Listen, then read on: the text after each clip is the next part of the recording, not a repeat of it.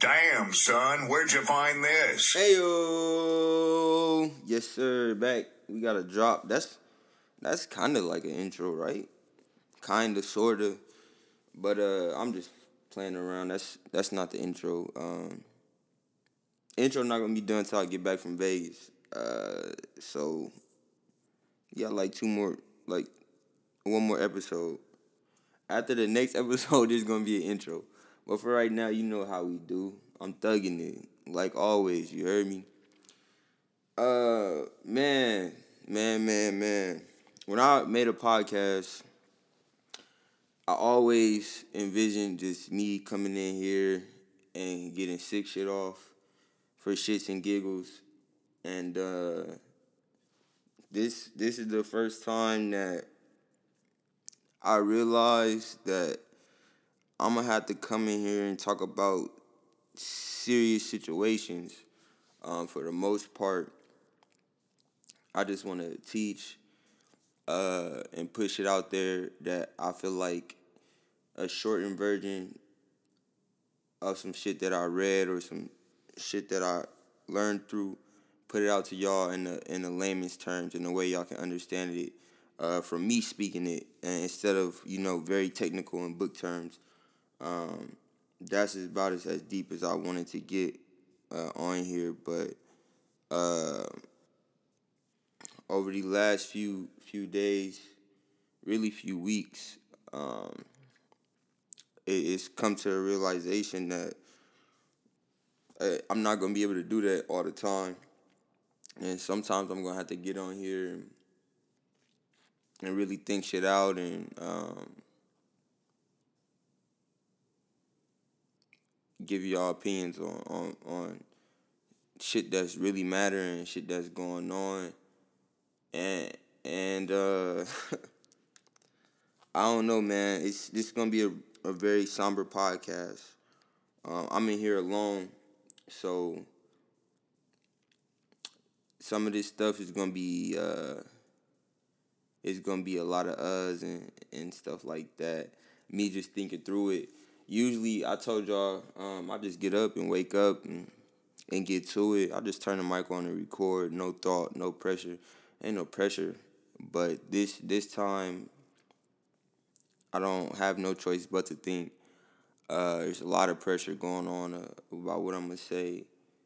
Um, it probably should have been thought out more, but uh, I feel like my stance on it uh, maybe not the most popular, whatever, but I feel like it's nothing. Uh, it's it's the stands that need to be heard. It's it's things that need to be said. So I'm gonna go ahead and get get straight to the business. I mean, it's no sense of poking around it, man. Rest in peace, George Floyd, and uh, also rest in peace, Ahmaud Arbery.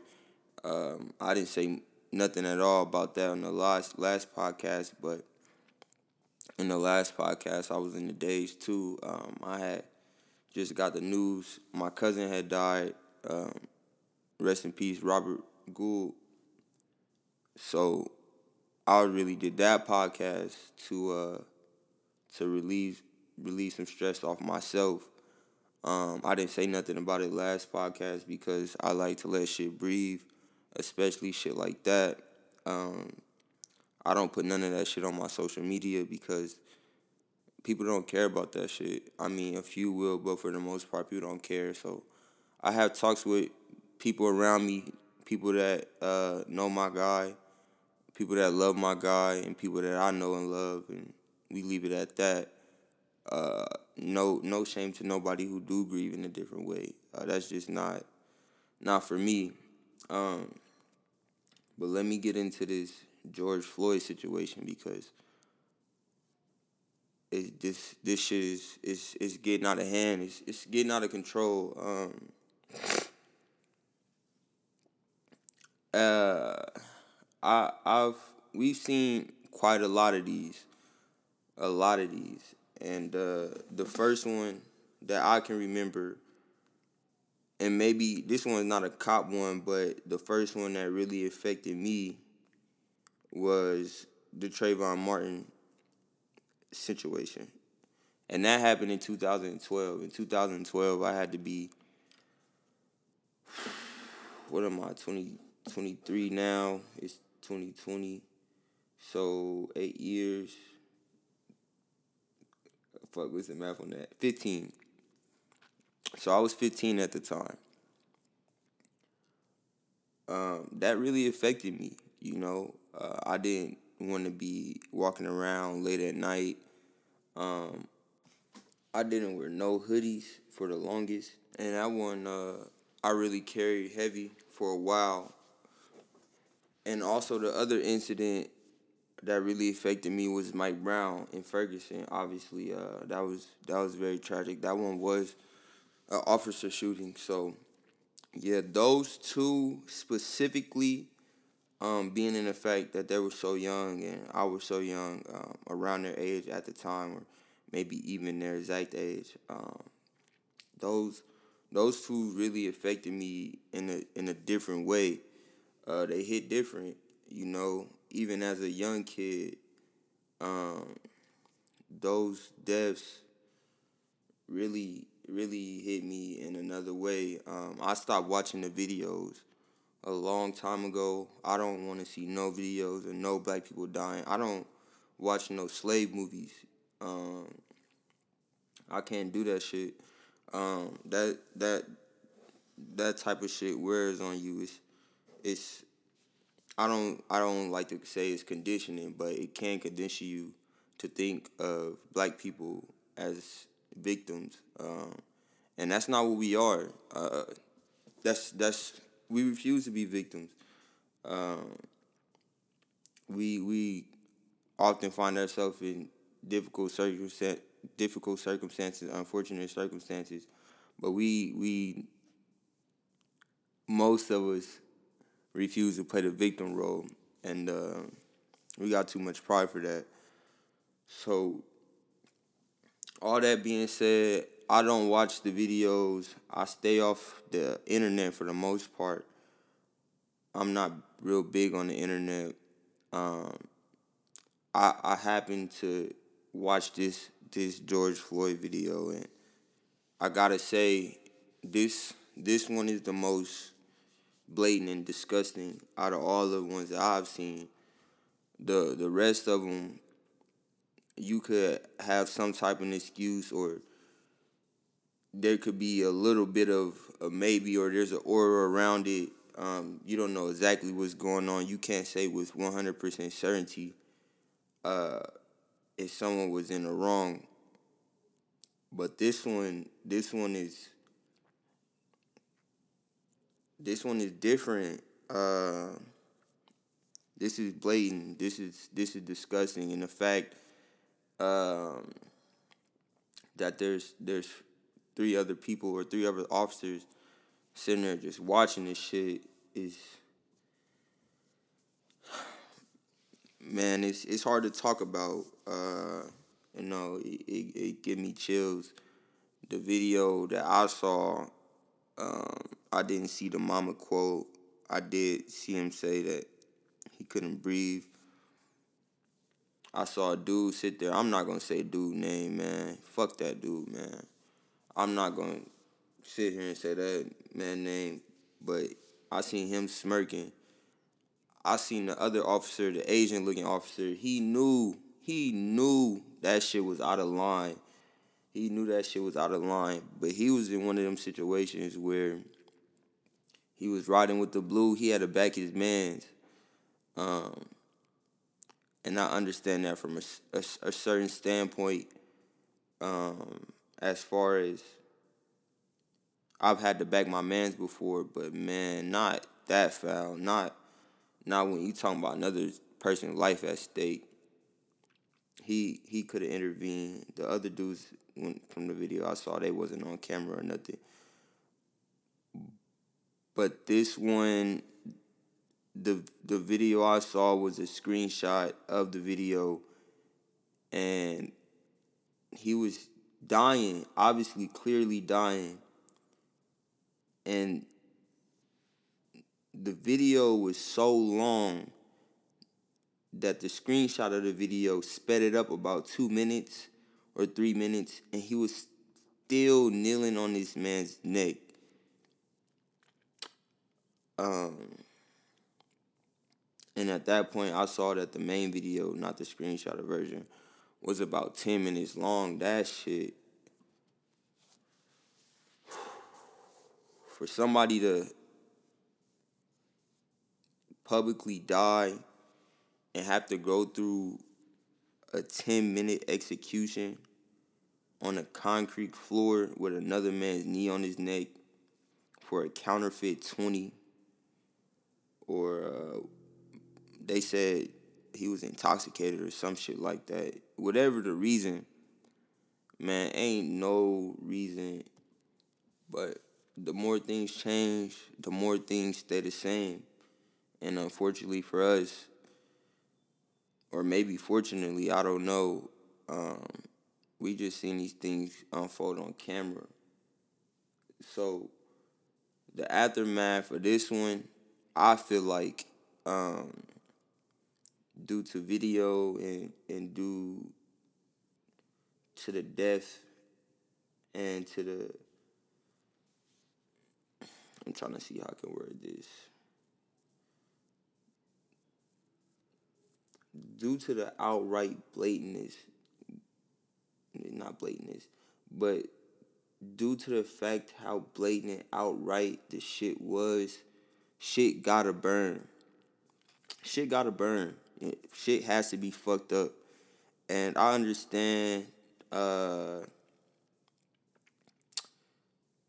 the whole violence is not the answer thing. But it's a breaking point. It's a breaking point. And this is a fucking breaking point if there has ever been one. Shit gotta burn, man. Uh, the CNN building, all that shit. Fuck that shit up.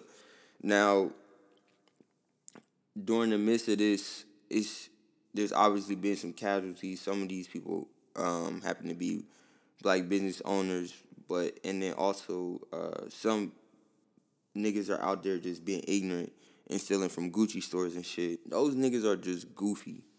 Those niggas are out here looking for opportunities, and and it's it's sad, but it's always gonna be people like that.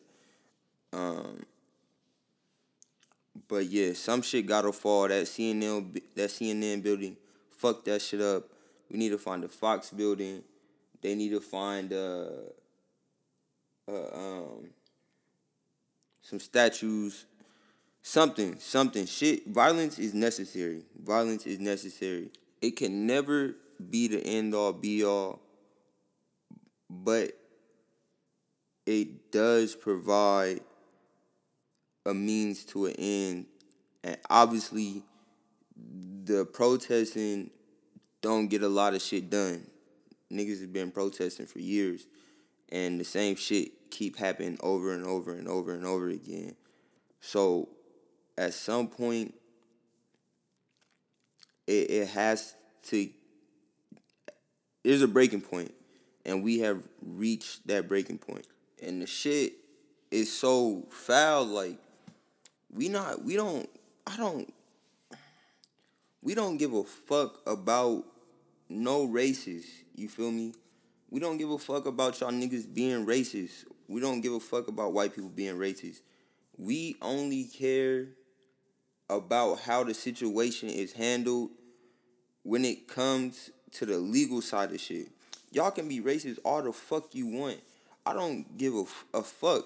But if some bullshit happened to me because somebody is racist and they happen to be a cop, we just want the shit handled adequately and ex- uh, expediently. Or is that is that the word? I feel like expediently. No, expeditiously. There you go. Shout out to Ti. We need this shit to be handled adequately and expeditiously. So, had they just arrested this this dude, had they arrested dude, uh, instead of firing him and trying to let shit be or trying to figure shit, it's nothing to figure out. There's nothing to figure out. The shit is plain as day on camera for you to see. There's nothing to go over. If the shit happened anywhere else, if a, if a black man did it in the mall, he'll be arrested at the scene and taken straight to jail. Now, as far I'm seeing a lot on social media, um, the talk seemed to be if you're not if you're neutral then you're on the side of oppression that's very touchy for me because I under I under I one thousand percent understand the sentiment towards that. However, everybody is not cut out or the best person to be talking about shit. Right? So, I have a, a couple close white friends. Two of them happen to be like some of the closest friends I got. I don't want them niggas to say nothing about this because that's not their bag. You feel me? But if we out and somebody is saying some racist shit to me, I know they gonna snap. I know I know what it is with them. But do I want them on the internet saying some shit about it? No, I don't. That's not that's not their place. That's not even my place. I you shouldn't ask you to do things that makes them feel uncomfortable. Let me not say uncomfortable. Let me say you shouldn't ask to do things ask people to do things that's not within their character. Everything is not for everybody and everybody shouldn't do everything. So if you posting some shit on social media, then who am I to tell you, nah, you ain't really with it, or you not really with it, or you with this side of oppression because you're not on the front lines. That shit is dumb. Y'all gotta stop doing that. That's how y'all create disconnect. If y'all tell people because they don't post nothing, that this, this shit is just ignorant, bro. Honestly, I don't, I can't find, I don't know a good way to explain it. My last example wasn't the best example, but that shit is ignorant. Just because somebody don't post nothing, or just because somebody don't um, say something or do something, they're not out there at riots or protests or rallies or whatever, does not mean that they're on the side of oppression that shit is dumb. That is a dumb sentiment to have. Not everything is black and white. Not everything is one way or the other. Um, plus, y'all y'all get on social media and kill people for trying to say some shit if it's not the right shit. So let people be people not racist just because they're not making a bunch of noise. Especially especially online what y'all really have to do is talk to people. Talk to actual people face to face so you can see their mannerisms, so you can see their emotions and shit like that. Because that's the shit on social media you're not gonna see. So if a white person a white person might be on Twitter, he might type in something or she might type in something a hundred times but if it don't feel right or sound right, they might delete that shit, delete that shit, delete that shit. People might want to say something, but they don't even know what to say. And y'all fucking ignorant ass people are calling them racist. That shit is that shit blows me, bro. That shit fucking blows me. If you if you sit down and talk to somebody, which I have since this situation has happened, you can I can clearly see that they don't know what to say, but I can also clearly see in their face that they're upset about the situation and they want the situation to change. Now, let's talk about change. The change the change will happen. Eventually change will happen. And I, I personally think it's mostly because the minority will end up becoming the majority. We got however many so years from that happening. But most likely, if you listen to this and you're around my age, 23, 24, 20, you know, 18, I mean, I guess my age is like five years up and five years behind. If you in that age range, if you want to keep it a buck, this shit not happening in our lifetime. Probably not even our kids' lifetime. So what we have to do right now is continue to fight, continue to weather the storm, uh, strategize around the situations, and um, I don't want to say get comfortable, but we gotta dig our boots in and, pre- and prepare for a, a long, drawn out situation. I a war even, um, if you want to go that far. But the shit not changing no time soon. Slavery and oppression was a was a 400 not oppression because oppression is still going on. So slavery was a 400 year time period. Right? Just in the 60s. I don't I can't stress this enough. The 60s seems like long ago, it really was not. People I got a homie whose grandma is 90. She's 90. So that means she was born in 1930. like that is people alive that still live through grimy, grimy shit. And those people have kids that if they didn't live through it, they were taught it, and then it keeps going on. So that shit is not going anywhere no time soon. Slavery ended in 1863. So we about a hundred and what? Sixty years into that. Yeah, about a hundred and sixty years, something like that. I don't know the exact math. I, I might be off. Jim Crow ended in 1964. We're not. We're what 60, not even 60 years into that. So y'all talking about a 400 year period of when shit was happening, and we're talking about not even a hundred before niggas couldn't couldn't even use the same restroom as white people, and a, a little bit over like 150 over actual slavery being ended. Put it together, it's about 200 some change. That's half the time of slavery. Racism is not going nowhere soon, nowhere fast. So buckle up. It's gonna be a bumpy ride, but it's a ride you gotta take. Um, again, I'm a, I'm gonna move off this now because I'm I'm it's really affecting me. I'm I'm starting to get riled up. I'm starting to get upset. Uh, rest in peace to George Floyd. Rest in peace to Ahmaud Arbery.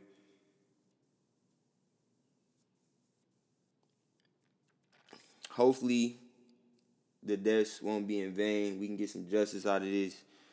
All four of them officers, all them, they they gotta catch something. They gotta they gotta do some time, man. Every single one of them. Uh, dude, he better not ever see the light light of day. Uh, I'm gonna leave it at that. Now I'm gonna get into part two of. Uh, I thought about not even doing this really, but I mean, I started it, so I might as well finish it. I'm gonna get into part two of of my drug dealing career. Is it a career? No, it's not a career. Is it a career? I know niggas making a lot of money off of it. Uh, we'll do that another day. But I'm gonna get back into the story of the glory days. Uh, act two. So I left off. Um, I got in trouble, or I got caught by the undos.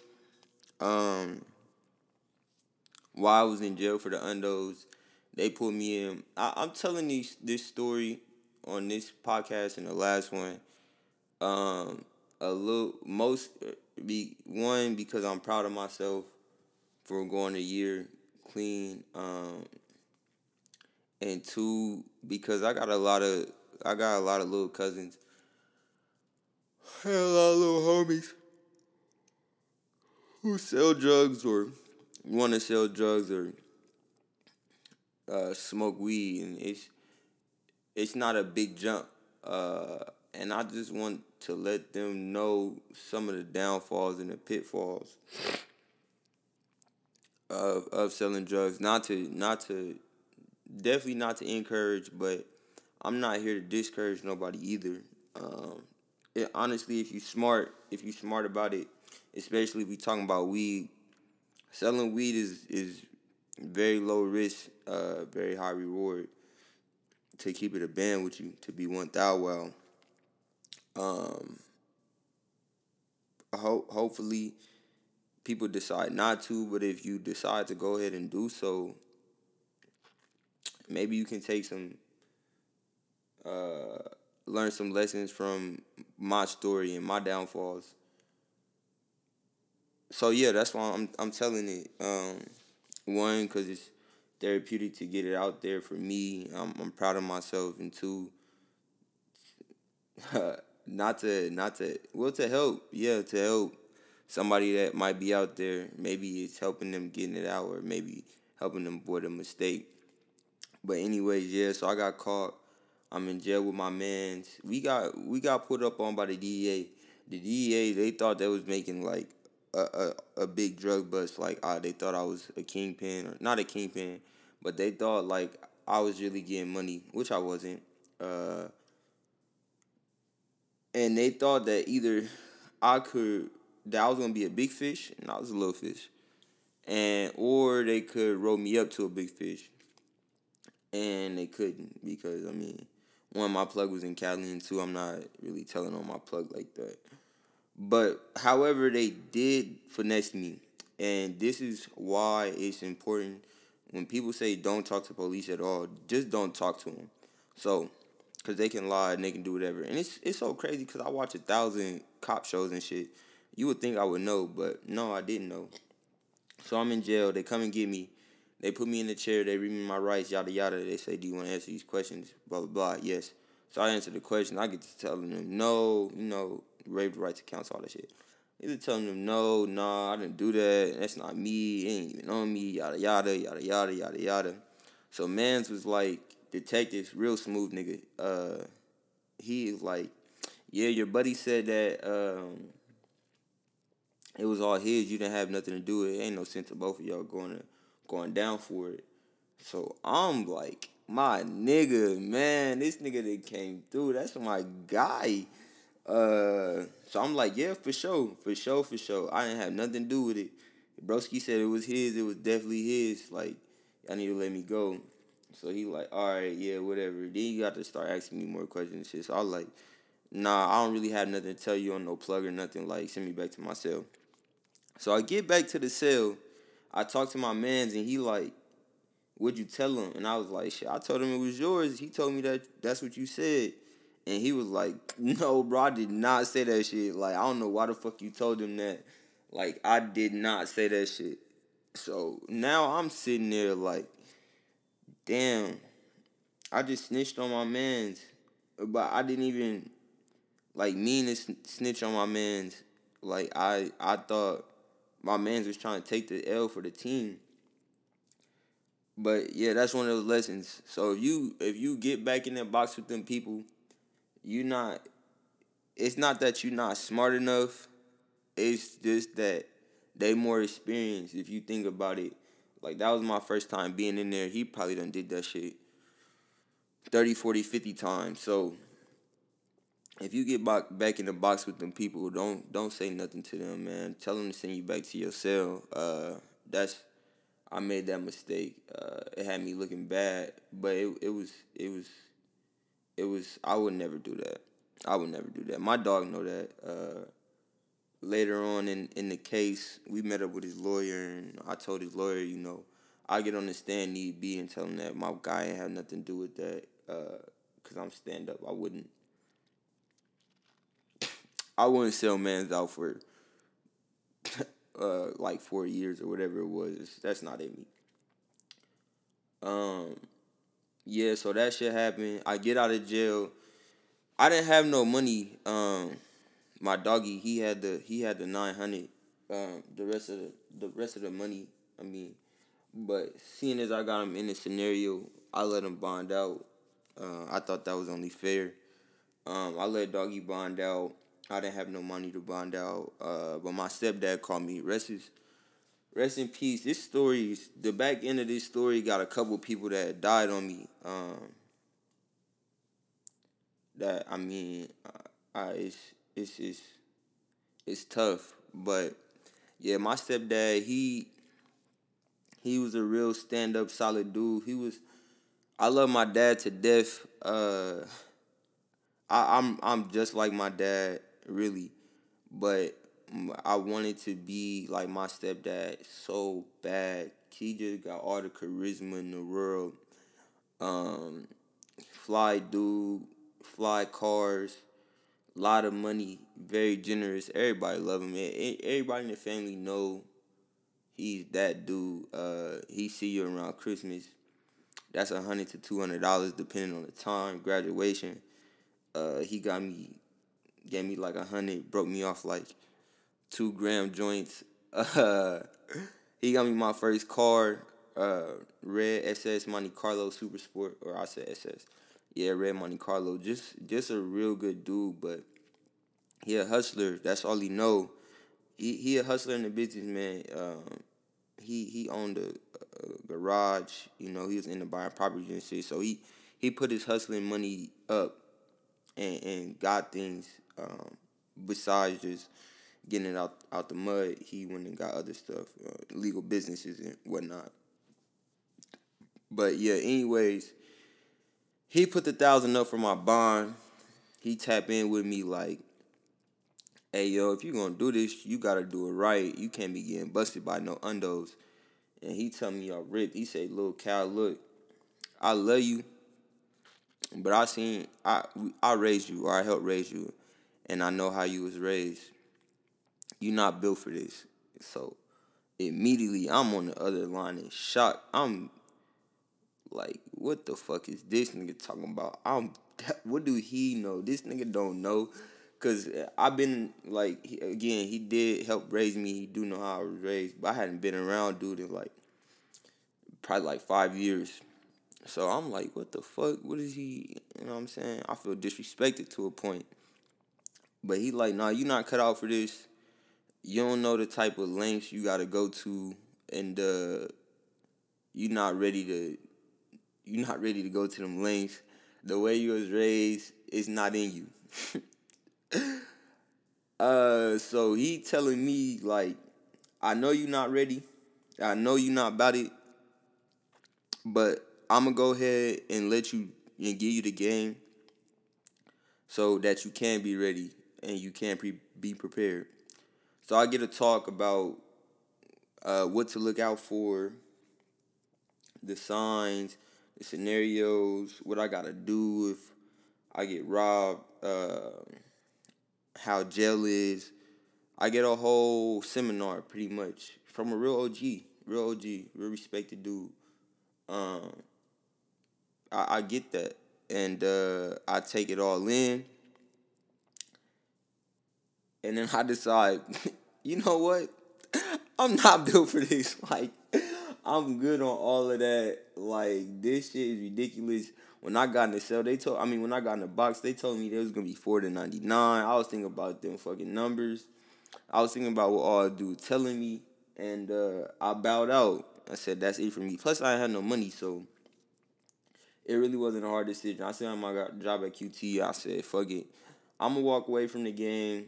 Uh, plus, I got a lot of family and stuff that really. I gotta. I going. I'm say this, and I'm going to keep saying this. I got a real good support system around me. All my aunties, all my uncles, my mom, my sisters, my cousins, my family. They really believe in me. They really support me, in almost anything that I do. They're gonna be there. They're gonna show up and they always gonna tell me what's what. Uh, so I, I tell people I don't I don't ever have to prove people wrong. I have to prove people right. I'm mostly out to prove people right. I don't have haters. I got supporters. Uh, that's just how it is for me. So I take all that into factor. All the calls I'm getting, aunties calling me like, "Well, baby, it's okay. Like, you know, you just gotta get your head on right and make the right decisions. And we know you can do it. And mom giving me the game lectures." And uh, I'm gonna get my mom on here to see if she want to talk about her story. She probably talk about her story with me uh, for one of these podcasts. That's very interesting. Uh, another, my mom and my dad. This is another thing that I wrestle with a lot, or I used to wrestle with when I did sell drugs. My dad was a known gang member, uh, OG, whatever, whatever. I'm not gonna say what he's associated with. It's old news. But my dad was really embedded in that life. He had me, went to jail, came home, decided that uh, he had a son now and it wasn't worth it, and he stopped all the bullshit. Gave up the whole life. A lot of people, parents don't do that. That's one parent that did that for me already. Boom, rip. My mom, she had gotten into a situation. Um, she pretty much the same as my dad, maybe a little less on the gang side, probably still in, still in the game, but a little less like gang shit, like more money shit. My mom was really getting money. My mom's a hustler. Uh, she was forced with a scenario where she had to do some time. Um, she had big numbers. Uh, she had to point the finger at some people, and she did to come home early for me and my sisters. So I got two parents. I got a heavy support system, and I got two parents who went a who one who got out of some shit that he was in for a long time because of me, and another one who went against the grain and and put her life in jeopardy um, to get home to me. So when I when I was selling drugs, bro, I'm not gonna lie and say I didn't enjoy it, but it, it was hard for me to wrestle with the fact that I had ended up in that situation of even selling drugs in the first place. So when I when I got caught and when I got the call uh, from my from my stepdad telling me that I wasn't built for it, it was honestly sort of kind of like a relief. Like I was uh like I told y'all I had thought it was in me, but it was it was wearing on me in a way where I knew this shit was wrong and I knew that my people if the last thing that my people wanted was for me to be doing this. And that always that always wore on me. That all always wore on me. So um yeah like that shit happened I, I I went into retirement or I said I was gonna quit I did quit I was a played the good boy role I worked at QuikTrip went to school, had the best semester of my life in school, probably since like fifth grade. Got all A's and B's. Um, but after my first semester, that's only lasted for a semester. But during my first semester, um, well, no, I did that shit for a semester. I went back to school for summer semester or summer semester, May semester, whatever it's called. I was in there and I decided to roll a blunt in the QT um in the in the QT coolers. I decided to roll a blunt of some gas in the uh, QT coolers, um, and like the people came through, like the merchandising people, and they were like, "We smell gas in here. Like we smell weed in here. Who was it?"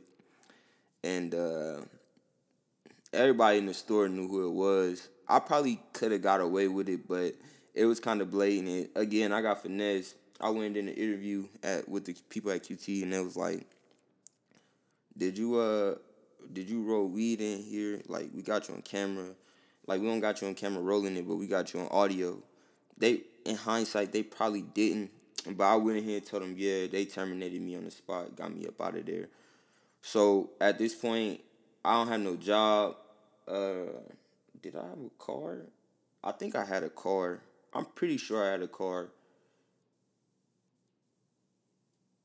I don't think I had a car. Whatever, whatever the scenario. But I know I don't have a job for sure. I'm broke. I'm bumming at my mom's house.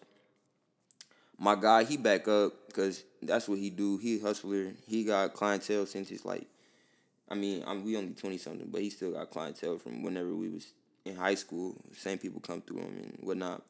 So he back up. He back on. Um, so I, I make that call. Uh, I, honestly, I don't even know if it was him. I might have made a call to somebody else. I'm sure I did make a call to somebody else. Yeah, I I think I called. I got it from somebody else, but I made the call either way it went. No, no, no, no, no, no. I did make that call to my guy. So I made the call to my guy. I get it from my guy, uh, and then basically we we back booming but it's not to the extent. It's more to the extent to where I was the first time, where I would just get by, really. Just smoking and eating. That's all I really needed, anyways. It was either that or be like completely dead ass broke, and so that's what I was doing. And I, I finally got the call from RaceTrac, and uh, once I got I got a job at RaceTrac, we was back on, but like I had already been serving and I seen what that was doing and I wasn't working at RaceTrac a lot, so I just stayed with it. And then also, um, my twenty first was coming up and we was going to Vegas. So that was a big motivation. So I, I convinced myself to keep trapping even though I had got a job. And um, basically that's how that's how it went for a good while. Um, I think I got hired at RaceTrac in in April. Um, I'm not sure what year it was, but I got hired eight in RaceTrac in April. My birthday's in July. We went to Vegas in July. Best time of my life. Um, it, it opened my eyes to a lot of shit. Um, we end up going back to Vegas in January. Even though I had swore we did, I would never go back to Vegas after the first time I went to Vegas. Um, we went back to Vegas. This whole time I'm selling green, like it's real small operation. I'm getting one, maybe two ounces. I don't think I am. I'm I'm not getting them from my guy. I'm getting them from different plugs, but you know my name good in the city. People trust me. People rock with me. So I'm just bouncing from whatever plug got it. Uh, I'm not being on cosign no more because I got uh, money from RaceTrac, and that's how I went for a while until like I want to say like the next April. Uh, at this point, I have been to Vegas twice. I was kind of obsessed with traveling. Like I just wanted to go places um, and be places. So I had started this new scheme um, at RaceTrac, and it kind of went hand in hand. Well, first, so my obsession with mainly Vegas, traveling, but mainly traveling to Vegas. Uh, I needed to find a way to get green cheaper, right? Um, and on top of that, I needed to find Okay, okay. So I needed to find a way to get green cheaper. The main way to get green cheaper is to get more green. I didn't want to pay for more green, so I had to find a plug who was going to be willing to front me a lot of green at a cheaper price. But the thing about having to be on front or having to be on cosign is you need to get it off fast because you need to make it worthwhile. So I came up with a plan. And my plan simply was to, anytime somebody at RaceTrac bought Rillos, was to tell them that I sell green and to hit me up.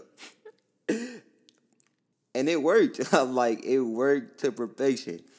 So I'm at RaceTrac. Anybody buying Rillos, my name is Cal. You know what I'm saying? I live right around here. I see you buying Rillos. I got green. Hit my line.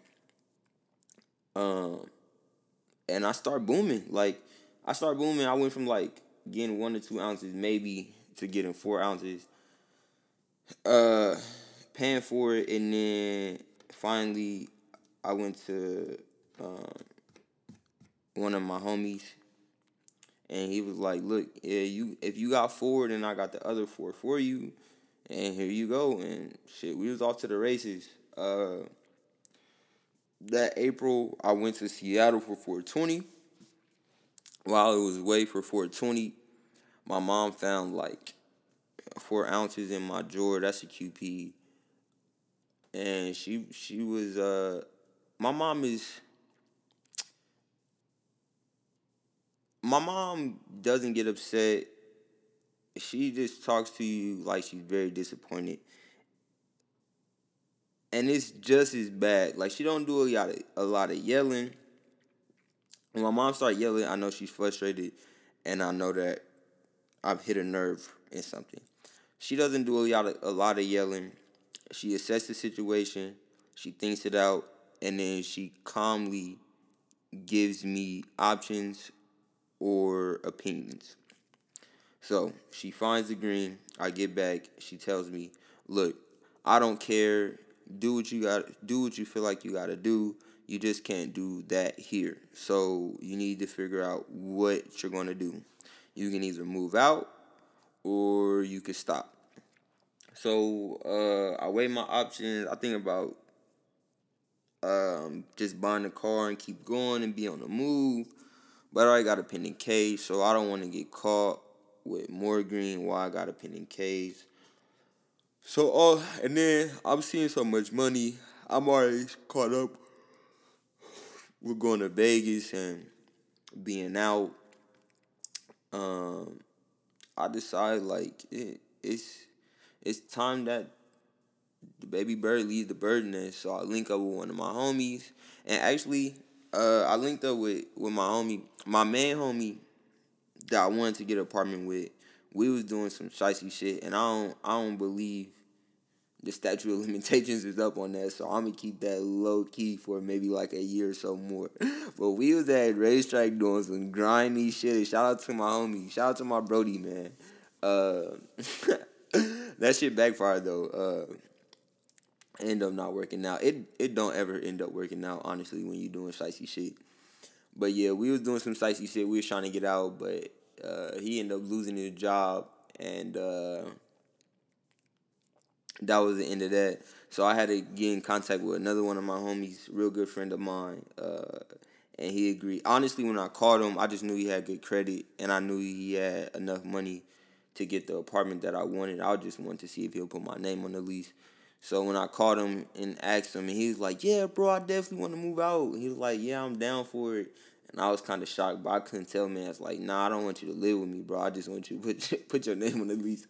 so I ended up moving. It, I mean, it worked out, bros. I really, that's my guy. I fuck with dude heavy. But just when I was calling him, that's not what I was thinking. But it, it ended up working out for for I I think the better because like it was kind of like a tag team situation, and plus he he bought a lot of weed from me. He it's it's honestly ridiculous, but um yeah. So I called Brody. We get an apartment.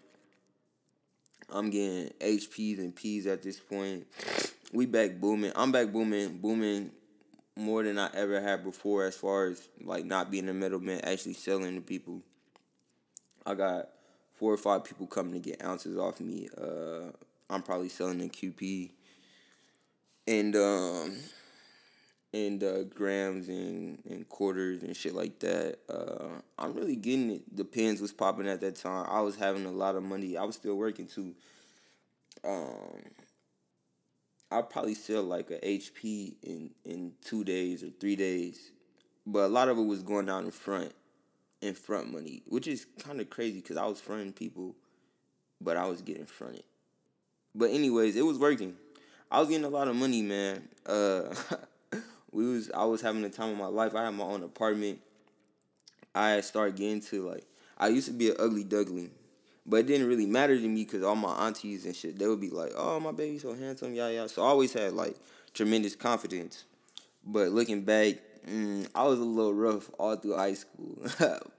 but nowadays, especially like when you get money, it it it it changed a lot. Um, so yeah, I would be having girls over. Like, I was getting a lot of money. I was having a good time that year. I was having the time of my life. We was back and forth to Vegas. It was everything was going lovely. And then I get the call. Oh no no no no no, no no no. I skipped the part. So right before I moved in, actually, right before I moved in, I went to I got called because I got a call from a homeless dude. He was like a young boy though. He had to be like 20, he had to be like 24, 25. But he was homeless though. Dude was homeless. Uh, and he was homeless outside of my RaceTrac. But since I used to work nights, I used to fire up uh, when I left RaceTrac, like as soon, like still on RaceTrac property, I used to fire up and walk home. One time he smelled it and he like was like, "Can I hit the blunt?" And I was like, "Yeah, but you gotta walk with me and walk and talk because I'm not about to sit in front of the RaceTrac and smoke a blunt." So I'm talking to dude, and uh, he like he said green, blah blah blah blah blah all this stuff. So I get his number, get his contact, and lock him in. And he called me one day, and he like, "How much for a half?" And I'm like, "So and so, this much." And he like, "All right, bet. Uh, come up to RaceTrac." So I go up to the RaceTrac. I'm up there. Uh, I give dude the green in the locker. I mean in the bathroom, and he tell me, "Hold on, I don't have the money. Uh, I'm about to make a quick flip." So I tell him, "All right, bet for sure." So th- this is where I fucked up. I didn't have.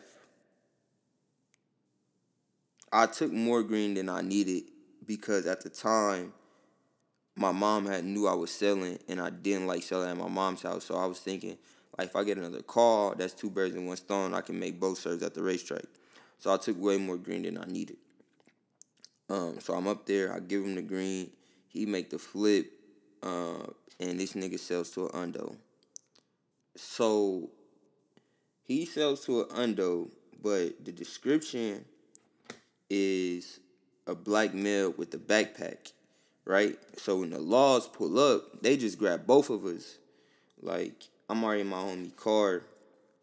They saw me getting a car though with the backpack and shit, and uh, obviously I had green on me, so I had to take. I took another charge, uh, just a possession charge though.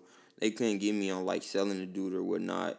They basically had just thought like I don't know, but yeah, they they give me a call. They give me back to the APD or the police department, whatever. Um, they try to put me in a box again. I tell them no. Send me to my cell. I only have a possession case. They send me back to my cell. I'm in jail on Mother's Day. It's just completely ass. Uh, yeah, I had to go through that. That happened before I moved in. I moved in in June and Mother's Day is in May. So yeah, that happened. I just skipped over that. That's that's important. That's another error that I took. Don't don't sell the niggas. Honestly, it all comes down. Most of the L's I take come down to don't sell the niggas you don't know. Really, even though that was my whole thing at RaceTrac, it was like just giving my number out to niggas. That's why I start booming. But when you when I really sit down and think about it, all my L's come by is I'm being overzealous and selling to niggas that I haven't betted. I don't know. I just I just serve them. So yeah, fast forward. Now I'm in my apartment. I'm having a good time. I'm telling you all of this. Uh, August come around and uh, my case come up. So my case come up. I go in for my case. I'm really thinking I'm finna go to jail because, I mean, I already had a whole bunch of weed charges and shit. So I go in there. Nope. I get probation. I get five years probation. Um, at this point, this is when I really stopped thinking about selling green. When I got caught and I was in jail on Mother's Day, it it went over my it. It was a good. I okay no that was when I first stopped thinking about selling green because but I was already locked in for getting my apartment and I was making so much money. But it was the first time I have ever really been to a, a jail jail. I was in county jail. County jail and city jail completely different. I don't even want to know what prison look like. It's county jail is terrible, but county jail and city jail is completely different. And it's the first time I ever been in county jail and like really in a real, real jail scenario.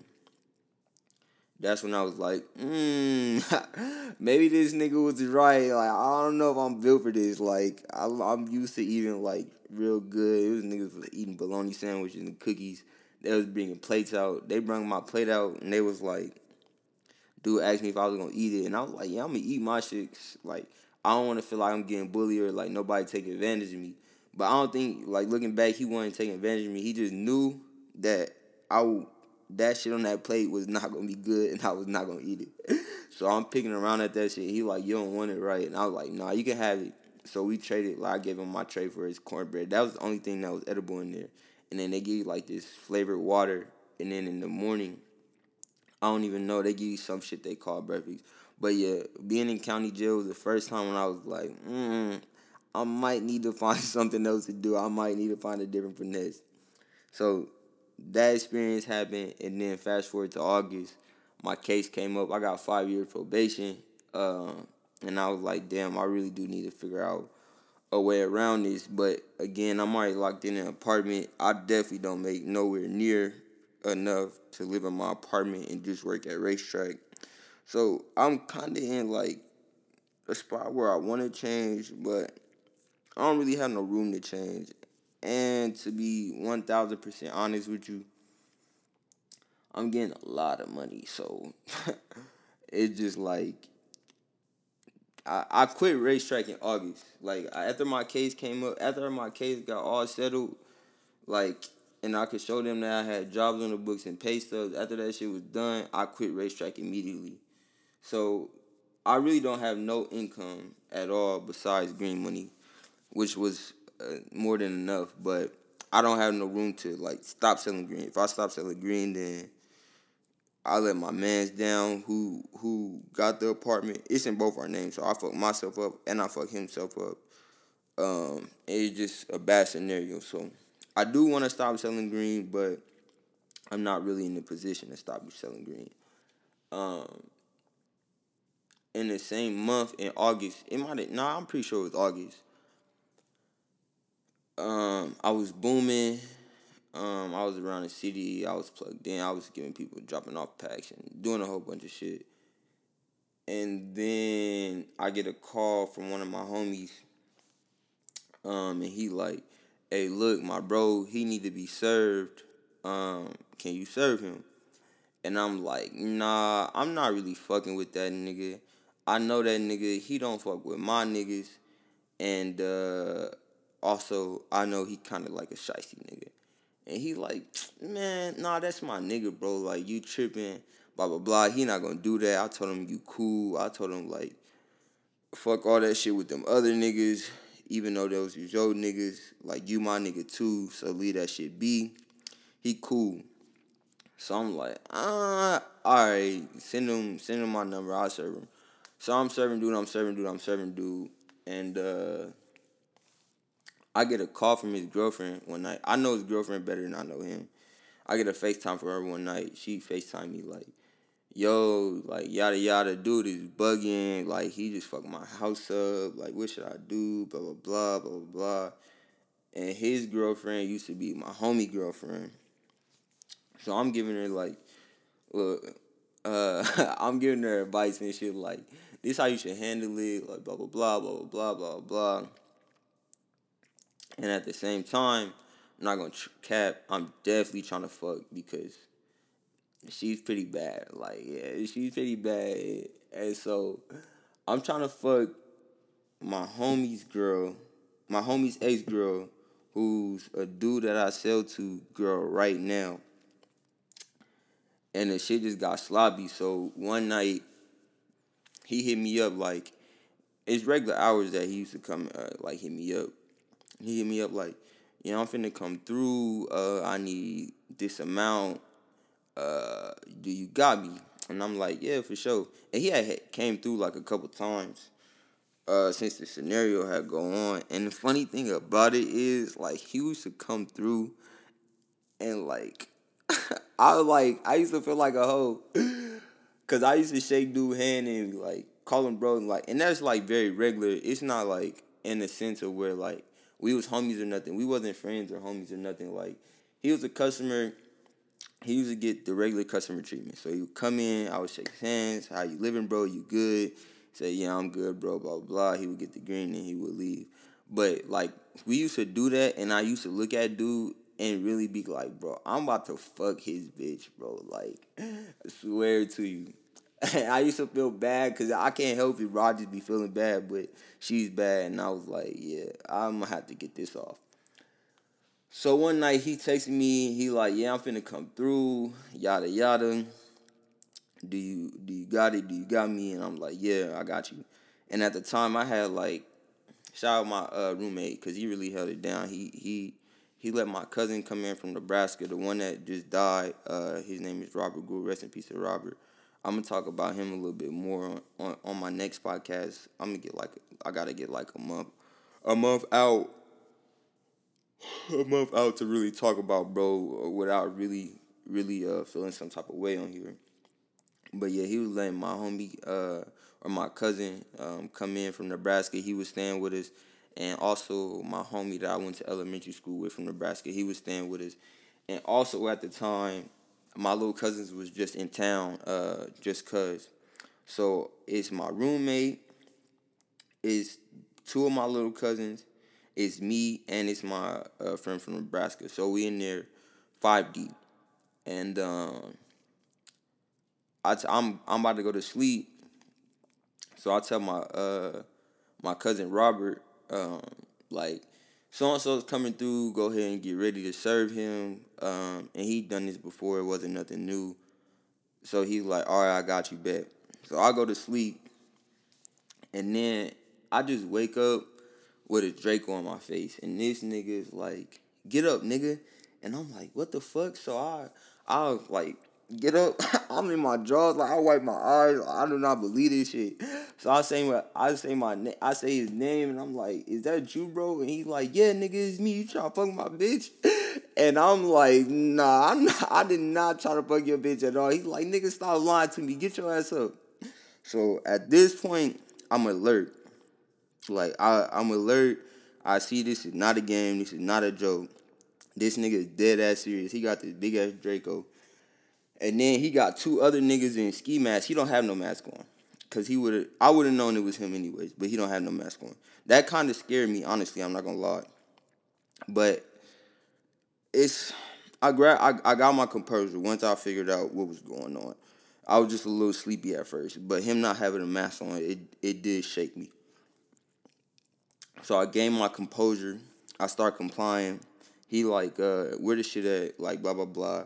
And I could tell also like the way my house was set up, you would come in and I would just have everything out. So I would have all the green, all the money out. And it just looked like I had more money than what I really had. So he come in, he got the Drake on my face. He telling me uh he's on perks or some shit. I don't know. And again, I'm not saying dude name because I don't incriminate nobody, even dude. Uh, he come in, he got the strap, he telling me he on perks and shit. His dad just died and he would not hesitate to kill a nigga. So I have to take dude very so seriously. But so I'm in my drawers, I'm on the bed, and he like giving me all these instructions, asking me where shit is at. So I'm letting them know where shit is at. Um, and it's like when I say these niggas, when it felt like time was in slow motion, bro. That was probably in the house for like 15 minutes, but it felt like an hour, bro. Like no bullshit. It felt like a full on hour. They just rummaged through my shit. I can tell he's salty um, that I don't have as much money as he thought I had. He came in my room like he came in my room. He like, this all you got, nigga? All you got is a thousand weak ass dollars? And I'm like, yeah, bro, that's all I got. Like, I don't know what to tell you. Uh and he like, where he was like, you don't got no green, and I'm like, shit, the green in the closet. And he was like, why didn't you tell me that, nigga? And I was like, shit, you didn't ask. And when I said that, I was like, fuck, bro. I was like, why do you have to be a smart ass all the time? And he was like, nigga, I shouldn't have to ask. And then uh, he went and got the green. And then he was like, where that pistol at? And then I was like, oh shit. So I told him where the pistol was at. He went and got the pistol. And his other homies came in the room with the pistol. And he was like pointing the pistol at me. And he was like, what you looking at, nigga? What the fuck is you looking at? He's like, put that pillow pillow over your head. So I'm like, fuck, this shit is finna be a wrap. I that's when that shit happened. I I'm not gonna cap, bro. I didn't know. I didn't know at all. So I mean, I cooperate. I put the pillow over my head. The house is dead ass silent except for these niggas walking around and making their plans. And my roommate, my roommate, a bold ass nigga, he telling niggas he not scared of knives and shit. Like he he a different type of nigga. Um, I'm in another room. I can't even see my other my my little cousins in my roommate because they're in the living room. I'm in my room. And uh, they asked my roommate, or not my roommate, my other homie from Nebraska for his keys. He refused that shit. He was like, nah, like, we don't have no cars. He lied. They didn't know we didn't have no car. They knew I didn't have no car, so they just assumed he didn't have no car. So they like, they keep talking more shit. They grab a whole bunch of shit and they dip. So when they dip, I get up, like I call my plug. The first thing I do is call my plug, and then I like tell him the situation. He's like, "Oh, it's cool, yada yada. Just get back with me in the morning. There's nothing I can do right now. It's like four o'clock in the morning." So I was like, "All right, bet." Uh, I go in. I check on my little cousins. One of my little cousins, he's young. He probably was like fifteen or sixteen at the time. I'm checking on him, making sure he's straight. You good? Do you want to go to my mom's? You, do you think you can still sleep here? Like, he like, no, nah, I'm good. I'm all good. I'm gonna sleep here. I'm gonna go uh, to your mom's in the morning. They stole his PlayStation. They stole my PlayStation. At one point in time, niggas were so frustrated I have no money and no green. They just walked in my room and like hugged my rack of clothes and just took as much shit off the fucking off the clothing rack as possible. Uh and they took a whole bunch of clothes. I had just went to New York like in July, and it was August, and I just went to New York in July with my family and, and spent like 500 600 dollars on clothes. Like they took all that shit, and uh, I had to pay some people back. The first thing I did in the morning, I really wanted to smoke a blunt so bad, but I was on probation, so I couldn't. So like I checked to see if everybody was all right I called my plug and I went back to sleep. And then the next morning, like I went and got my uh, little cousin a PlayStation. But I was so paranoid, bro. Like I went to go get my little cousin a PlayStation. I was looking around like, damn, where is this nigga? Is this nigga still out? Is he gonna be like, what's gonna be up? Um, I think I immediately text him too that like I don't want no smoke, bro. Like I'm good. I'm not even on no retaliation shit. Like you're good. He had said like made another comment like he knew where I where my people stayed, which he did because I used to trap at my mom house. Don't ever ever trap at your mom house. That's a that's another one of them rules right there. So I was really in a, a L position. My homie, my my homie from elementary, he was really upset. He like wanted to put niggas on on flights. Like he was upset for real. I told him he had to chill uh my my other little cousin Robert, he was he was upset. He wanted to do some shit. I told them both they had to chill. Like it's not even that serious. Ain't no point in going to war over like thirty five hundred dollars. Like, and that's another thing that my my stepdad told me. He said, "Look, if somebody take your shit, you gotta be willing to die for it, no matter what it is." He told me that shit on the phone, and I was like, yeah, I'm not about to. I'm not about to be sitting in no cell doing life, and I'm damn sure not about to be in no shootouts over no thirty five hundred. And nobody even got hurt. Like they just pretty much took the shit and left. So I made a business decision. I think was the smart decision. Left the shit alone. Let it be. Um, and I just try to move forward from there but yeah, man, that shit definitely, definitely changed me for sure. Cause I was like sketchy on new numbers. Uh, like people would be like, "I'm about to send you somebody," and I'd be like, "Nah, you gotta come get it for them."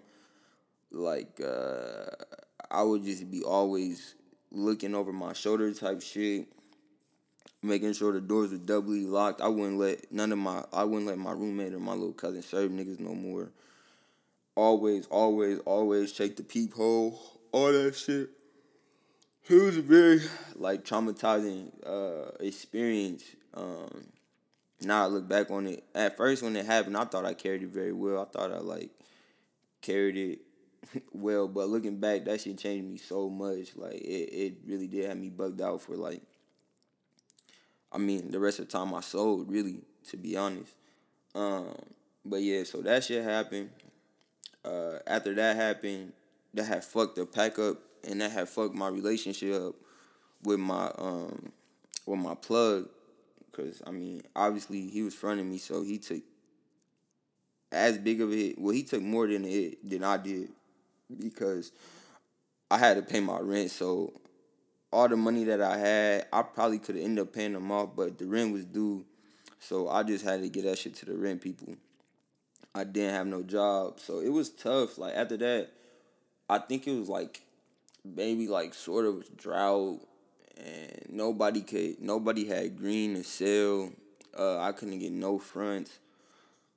So I didn't have a job before. Like I was doing so much, uh, doing so many numbers. Like I could pay rent and still like pretty much go to Vegas every other month, like eat out every day.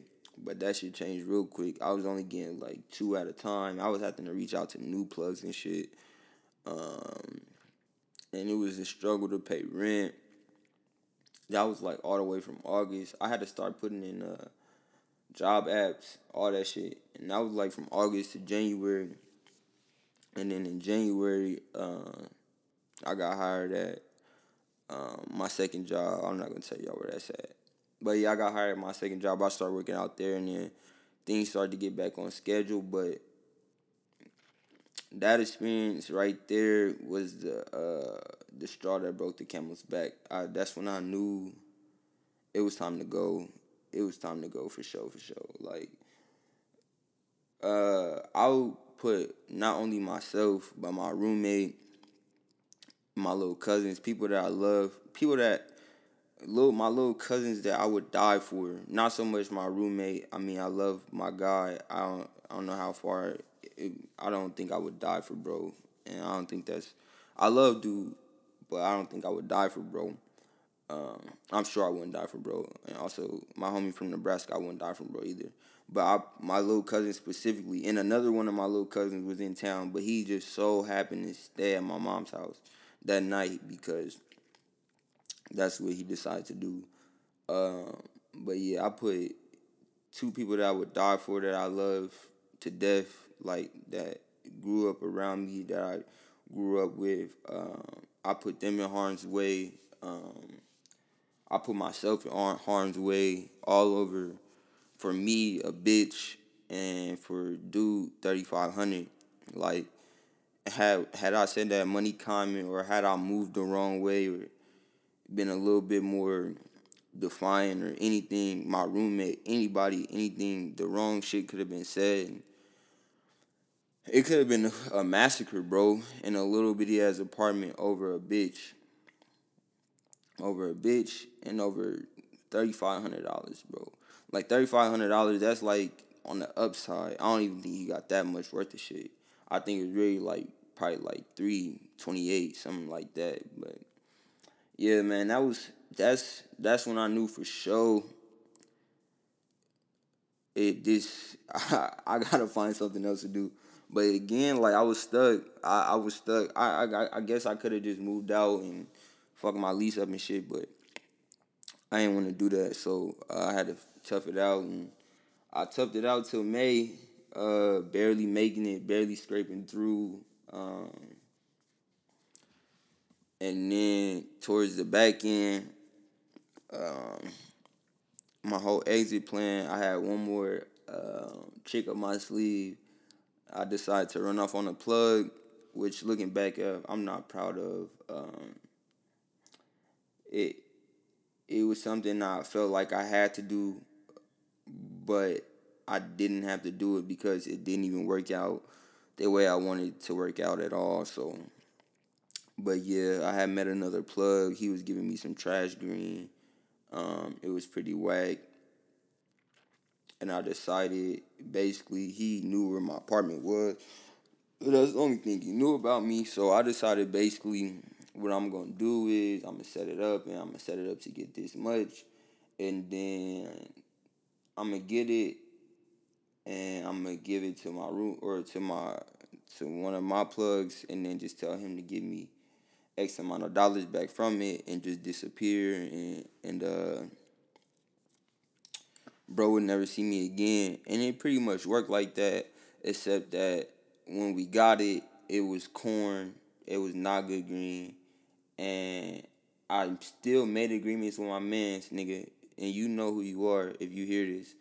You still owe me like six hundred dollars, bro. I don't care if it was corn or not. We had an agreement, and I need that from you because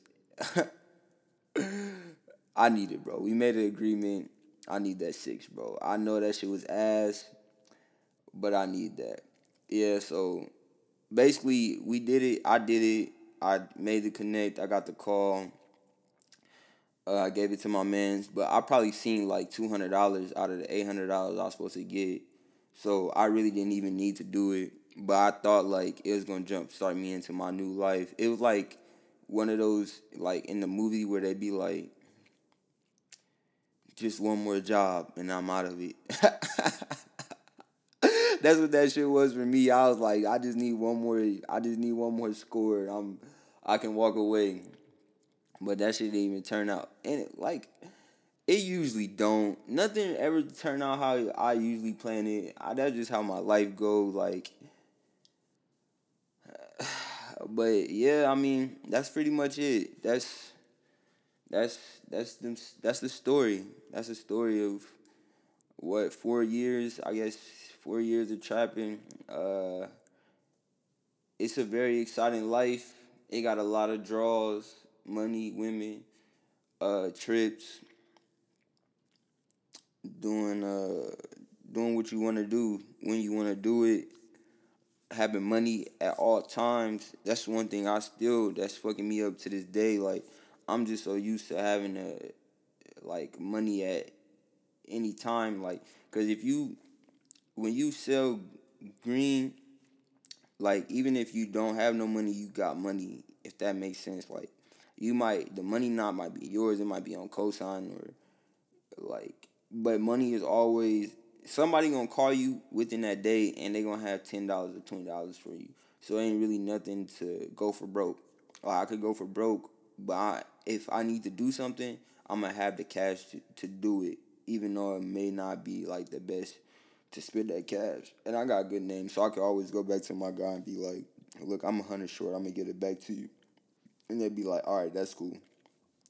But yeah, um, I still don't. I'm still having problems with like handling money. So I'm so used to like getting so much of it and and being able to like get it the next day. If not, like always having it on a constant basis. Uh, I'm still trying to address that shit. And it's been a year like getting money every day and getting money like every two weeks that shit is hard bro for real it's so hard to adjust to like that shit still be blowing me to this day but uh yeah man that's that's my story i hope you can learn something from it uh i want to tell people right now that in four years of drug dealing um my credit was ass.